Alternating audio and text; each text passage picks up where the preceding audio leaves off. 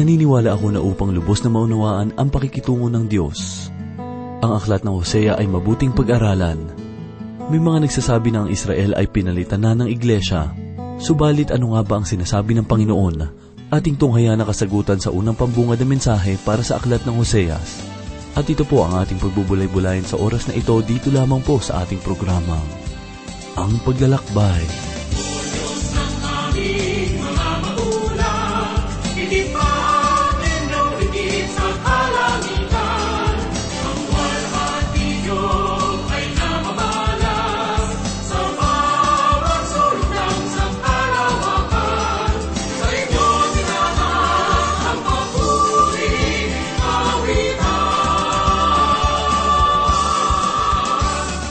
Programang Ang Paglalakbay ay hatid sa inyo ng Transworld Radio na nakikipagtulungan sa mga simbahang makatotohanang nagtuturo ng salita ng Diyos.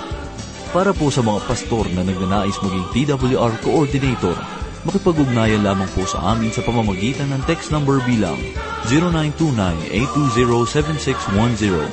Yan po ang text number bilang 0929-820-7610 o mag-email sa hello at twr.org. Para naman po sa aming mga tagapakinig, kung nais po ninyo ng mga pagpapayo, kagalakan po namin kayo'y mapaglingkuran hango sa salita ng Diyos. Sa anumang mensahe na nais niyong iparating sa amin, tumawag o mag-text lamang po sa gayon ding numero bilang 0929-820-7610. Iyan po ang numero bilang 0929-820-7610. Kami po ay umaasa na ang salita ng Diyos ay inyong maging gabay.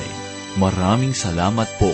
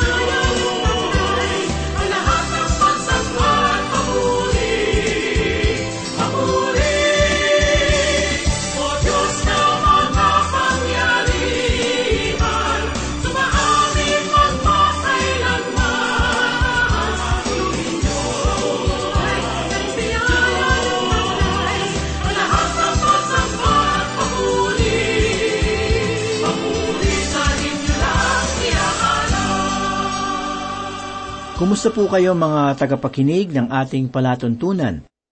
Purihin ang Diyos sa oras na ito sapagkat muli tayong mag-aaral ng kanyang banal na aklat.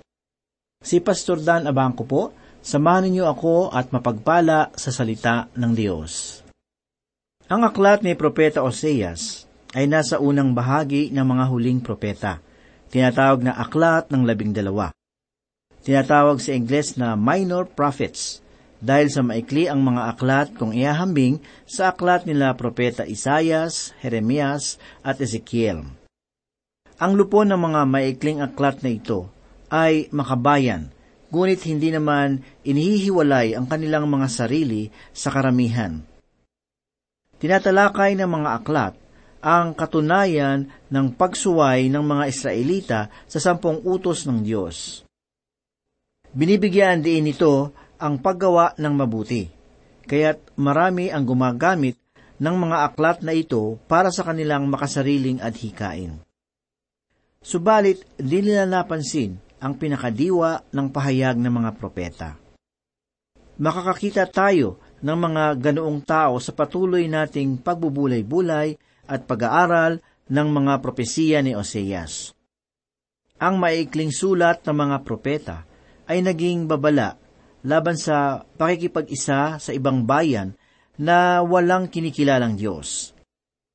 Sila ay tunay na makabayan at nagsasalita laban sa mga politikal na katiwalian at kasamaan. Ang ministeryo ni Propeta Oseas sa kaharian sa Hilaga, kasunod ng ministeryo ni Propeta Amos na makikita sa unang bahagi ng kanyang aklat. Si Propeta Amos ay nangusap bilang tagatimog sa mayamang Israel na nagtatamasa ng kapayapaan sa panahong iyon. Si Oseas naman ay nangusap bilang katutubo sa kanyang sariling bayan na nagdurusa dahil sa pakikidigma sa Assyria at dahil sa laganap na kaguluhan. Apat na hari ng Israel ang pataksil na pinaslang sa loob lamang ng labing apat na taon pagkatapos na mamatay si Jeroboam. Matapos na sakupin ng Assyria ang Damasco, di nagtagal ay kinugkob at sinakop rin nila ang Samaria. Si Oseas ay nabuhay noong panahon na ang kaharian ay nakahati sa dalawa. Tumatayo siya bilang propeta sa hilagang kaharian na tinatawag na kaharian ng Israel. Ang timog sa bahagi ay ang kaharian na tinatawag namang kaharian ng Huda. Pakinggan po natin ang ipinahayag ni Propeta Oseas sa unang talata ng unang kabanata ng aklat ni Oseas. Basahin natin. Ang salita ng Panginoon na dumating kay Oseas na anak ni Biiri. Sa mga araw ni na Osias, Hotam, Ahaz at Hezekias, mga hari ng Huda. At sa kapanahunan ni Jeroboam na anak ni Ohas na hari ng Israel. Nakita natin na binanggit ni Propeta Osea ang apat na hari ng Huda sa umpisa at sa pagtatapos ay binanggit niya ang mga hari ng Israel na nasa hilagang kaharian sapagkat silang lahat ay nasa kapanahunan ni Propeta Oseas. Siya ay propeta sa hilagang kaharian na ipinahayag sa atin ng aklat. Nasa kapanahunan din ni Propeta Oseas ang isa pang propeta na nagngangalang Amos. Sa kanya ring kapanahunan, sina propeta Mikas at Isayas na propeta sa Huda. Ang pagmiministeryo ni Propeta Oseas ay umabot hanggang sa kalahating siglo. At siya ay nabuhay at nakita ang katuparan ng kanyang propesiya tungkol sa pagkabihag ng Israel. Maihahalin tulad siya kay Propeta Jeremias na nasa kaharian sa Tibog.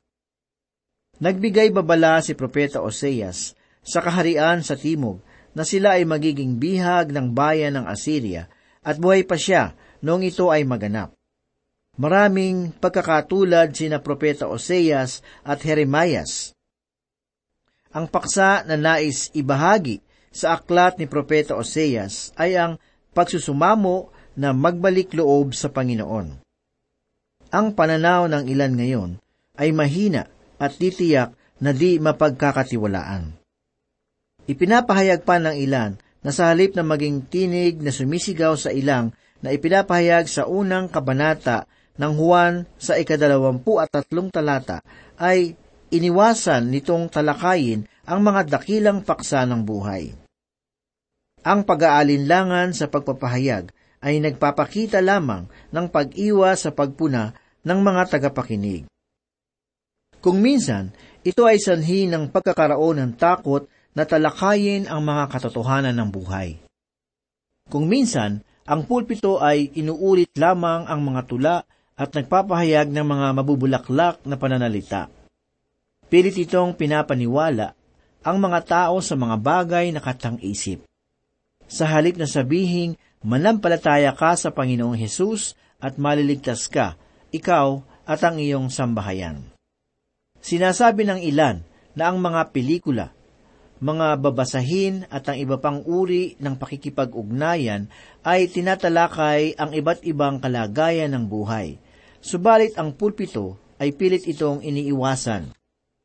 Hindi lahat ng bahagi ng buhay ni Oseas ay madaling maunawaan.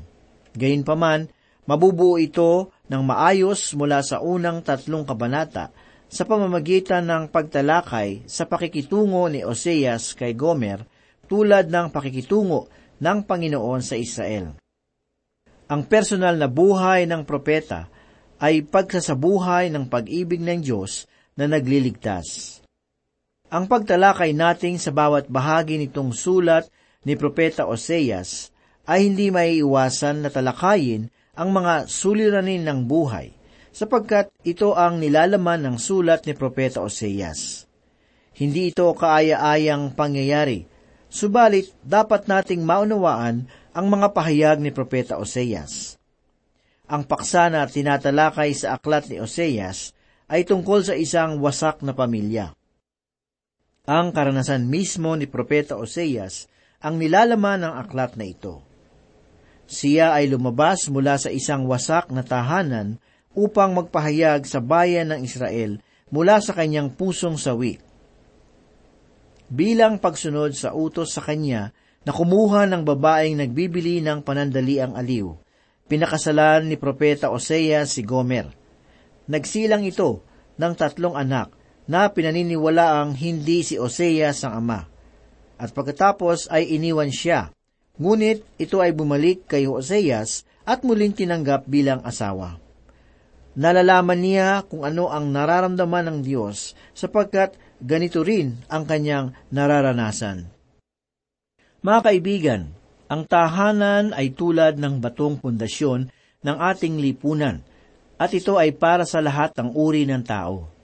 Ibinibigay ng Diyos ang tahanan para sa sangkatauhan. Kanya itong ibinigay mula pa sa pasimula. Ang pamilya ay isang pinakamahalagang bahagi ng ating lipunan. Ang tahanan ay tulad ng kapirasong bato na bumubuo sa pundasyon ng isang gusali na walang iba kundi ang lipunan. Ang katangian at kulay ng isang gusali ay makikilala sa pamamagitan ng bawat piraso ng bato na bumubuo rito. Walang bayan na mas malakas pa sa mga tahanan na bumubuo sa kanyang pamayanan. Sapagkat ang tahanan ay nagpapakilala ng kulay at katangian ng isang lipunan. Ang tahanan ay bahagi ng isang tanikala na binubuo ng mga bayan at siyang nag-uugnay sa mga ito at ang bawat bahagi ay mahalaga. Sa ating mga tahanan, tayo ay naninirahan at dito rin nahuhulog ang ating pagkatao. Sa ating mga tahanan, tayo ay naninirahan, at dito rin nahuhubog ang ating pagkatao. Inihahanda sa loob ng ating mga tahanan ang pangangatawan, pag-iisip at buhay espiritual. Kung minsan ay lumalabas tayo ng ating mga tahanan na nagbabalat kayo Subalit sa loob ng ating mga tahanan ay hinuhubad natin ang ating mga maskara at makikita ang tunay na pagkatao. Sa kinalalagyan ng mga tahanan ay nilagyan ng Diyos ng mga pananggalang. Kailangan lagyan ng pananggalang sapagkat ito ay mahalaga sa Kanya. Ang unang pananggalan ay ang kasal sa pagitan ng babae at lalaki. Pinahalaga ng Diyos ang institusyon ng kasal higit sa ano pamang itinatag na institusyon sa sanlibutan. Hindi ginawa ng lipunan ng kasal, kundi ito ay natuklasan. Ang Diyos ang siyang nagbunsod ng kasal o pag-aasawa at ibinigay ito sa sangkatauhan. Ang pag-aasawa ay nababatay sa kanyang mga salita. Pakinggan po natin ang sinasabi ng Panginoong Hesus sa Ebanghelyo ni Mateo sa ikalabing siyam na kabanata, talatang ikaanim. Ang pinagsama nga ng Diyos ay huwag papaghiwalayin ng tao. Ang Panginoong Hesus ang unang gumawa ng seremonya ng kasal.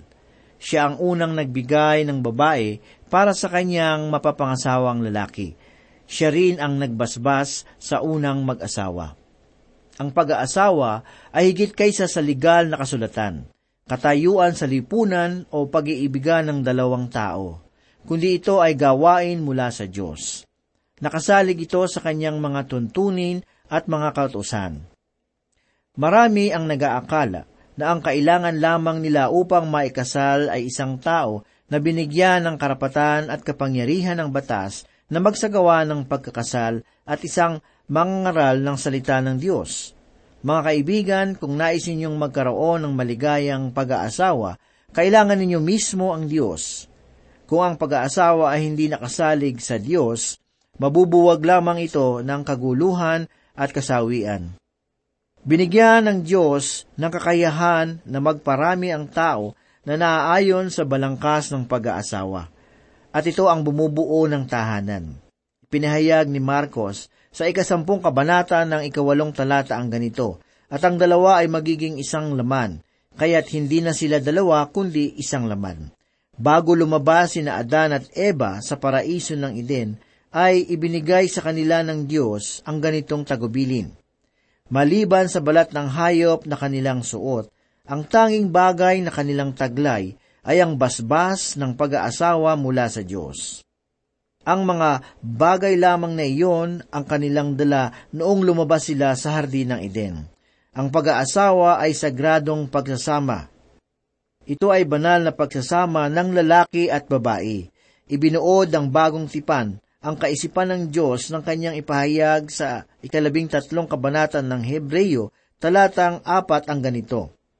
Maging marangal sa lahat ang pag-aasawa, at huwag dungisan ang higaan, sapagkat ang mga nakikiapid at ang mga mga ngalunya ay hahatulan ng Diyos. Ang pag-aasawa ay hindi maaaring sirain ng isang legal na paraan. Hindi rin ito maaaring wasakin ng di pagkakaunawaan. Hindi rin ito maaaring pawalang bisa sa pamamagitan ng makasariling hangarin. Sa sarili kong pananaw, mayroon lamang dalawang bagay na maaaring magwasak sa pagiging mag-asawa. Ang una ay ang kamatayan. Ang ikalawa ay ang hindi pagiging tapat ng bawat isa sa kanilang buhay mag-asawa. Mga giliw na tagapakinig, sa lumang tipan, ang taong nagkasala ng pangangalo niya ay pinapatawa ng mabigat na parusa.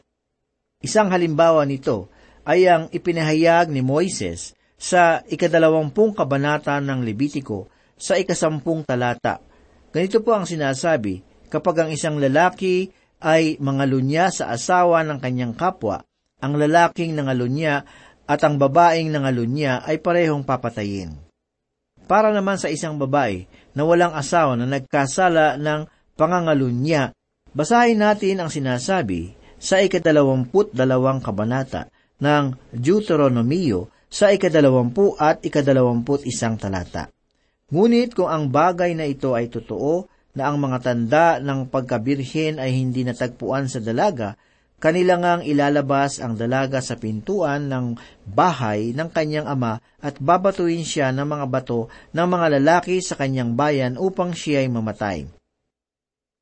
Nagkasala siya ng kahangalan sa Israel sa paggawa ng kahalayan sa bahay ng kanyang ama, gayon mo aalisin ang kasamaan sa gitna mo. Sa aking pananaw, ay may ilang mga salita na dapat nating malaman na may kalakip na paliwanag. Mayroong mga mananampalataya ngayon ang gumagamit sa isang bahagi ng kasulatan upang igiit na ang tao na buhay pa ang asawa ay hindi na maaaring mag-asawa. Basahin po natin ito na ipinahayag ni Apostol Pablo sa ikapitong kabanata ng Roma sa ikalawa at ikatlong talata. Sapagkat ang asawang babae ay itinali ng kautusan sa asawang lalaki habang ito ay nabubuhay Ngunit kung mamatay ang asawang lalaki, siya ay nakalagan na sa kautusan ng asawang lalaki. Kaya nga, kung siya ay makikipisan sa ibang lalaki, habang nabubuhay pa ang asawang lalaki, siya ay tatawaging mga ngalunya kung siya man ay makipisan sa ibang lalaki. Sang-ayon sa ikalawang talata, sapagkat ang asawang babae ay itinali ng kautusan sa asawang lalaki habang ito ay nabubuhay, ngunit kung mamatay ang asawang lalaki, siya ay nakalagan na sa kautusan ng asawang lalaki. Mga kaibigan, nakalimutan nila na sa ilalim ng kautusan ang taong may asawa, ngunit nagkasala ng pangangalo niya ay babatuhin hanggang sa mamatay at ang naiwan ay wala ng katuwang sa buhay. Subalit sinabi ni Apostol Pablo sa ikapitong kabanata ng unang Korinto sa ikalabing limang talata ang ganito, Subalit kung humiwalay ang hindi mananampalataya, ay hayaan siyang humiwalay. Ang kapatid na lalaki o kapatid na babae ay hindi nagagapos sa mga ganitong kalagayan, sapagkat tayo ay hindi tinawag ng Diyos sa kapayapaan. Isa pang bahagi ng pahayag sa banal na kasulatan na nangangailangan ng paliwanag ay ang kautusan sa aklat ng Deuteronomio na tila nagpapawalang sala sa anumang pagkakasala. Maari kayo ay nagtatanong, kung bakit ang ipinahayag lamang ay babae. Hindi ba ang nagkasala rin ay lalaki? Mga kaibigan, ito ay tama. Subalit dapat nating ilagay sa ating mga isipan ang dalawang bagay. Ang una, na ang salita ay ginagamit sa tuwina na pangkalahatan o ang tinatawag na anthropos na ang ibig sabihin ay sangkatauhan. Pareho lamang ang ating kalagayan sa ginagamit na salita. Dapat din nating tandaan na ang pag-aasawa ay isang larawan ni Kristo at ng simbahan. At siya ay walang sala, kundi ang may sala ay ang mga mananampalataya sa loob ng simbahan.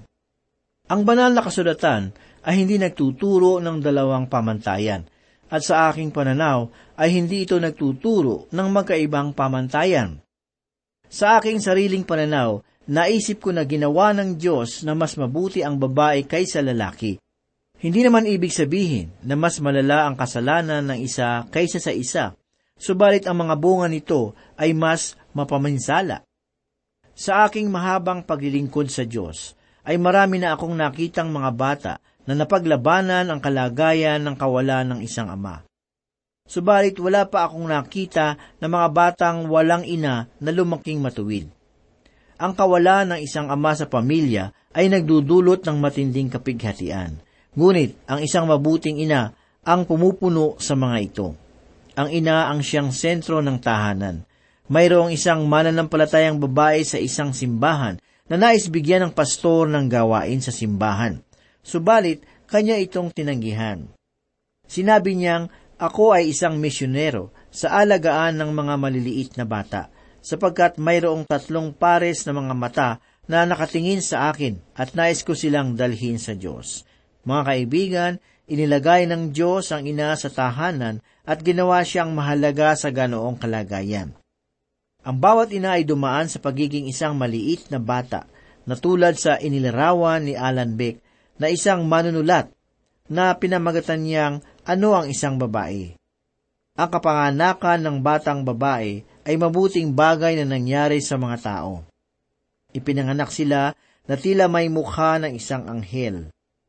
Ang batang babae ay kaakit-akit sa kahit sinong tao sa sanlibutan. Kumuha ang Diyos sa iba't ibang nilalang upang lumikha ng isang batang babae. Ginamit niya ang awit ng isang ibon, katigasan ng ulo ng isang asto, ang pagiging mapag-isip ng isang pusa at ang kahinhinan ng isang kuting. At sa kabuuan ng mga ito ay idinagdag sa kanya ang mahiwagang pag-iisip. Kung pakikinggan nating mabuti ang tula ay makikita natin ang magandang paglalarawan ng manunulat tungkol sa babae. Mga kaibigan, isinasadula ng ministeryo ni Oseas at ang kanyang mensahe kahit na ang aklat ay nahahati sa dalawang di magkapantay na bahagi at may mahihirap na paksa. Ito ay ginawa ng buong buo ng pinakapangunahing paksa ng banal na pagkahabag at pag-ibig na hindi mapagbaya sa Israel.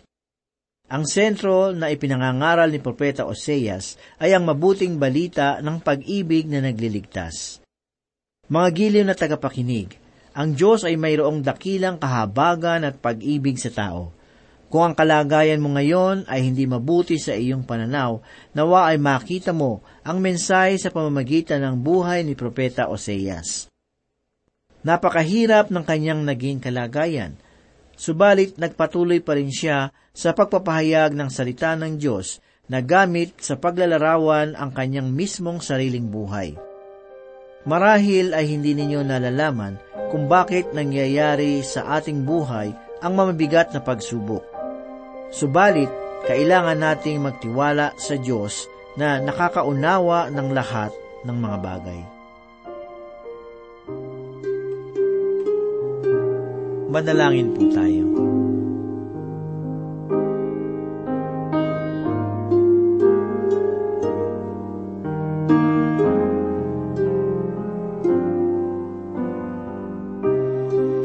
Salamat o Diyos sa pagkain ng aming kaluluwa na nanggaling sa iyong mga salita. Tulungan mo kaming maging matagumpay sa aming paglakad at laging maingat sa aming mga ginagawa upang ang aming buhay ay maging mabuting halimbawa sa lahat. Salamat sa iyong mapagpalang salita. Ito po ang aming dalangin sa pangalan ni Jesus. Amen. Pag-ibig ang siyang